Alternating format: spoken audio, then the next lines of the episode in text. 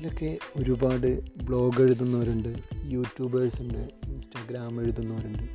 അതുപോലെ social media വഴി സംവദിക്കുന്ന ഒരുപാട് പേരുണ്ട്.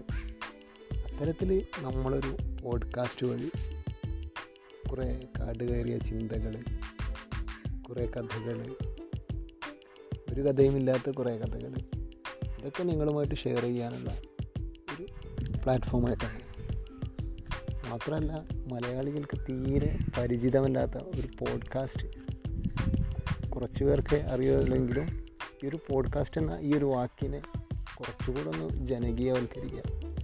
എല്ലാവർക്കും മനസ്സിലാവുന്ന രീതിയിലുള്ള ഒരു വാക്കാക്കി മാറ്റുക എന്നൊരു ലക്ഷ്യത്തോടെ തുടങ്ങിയ ചെറിയൊരു പോഡ്കാസ്റ്റിംഗാണ് അപ്പോൾ ഇനി മുതൽ സ്റ്റോറി ടെല്ലർ ബിലീസ് ഇതിലൂടെ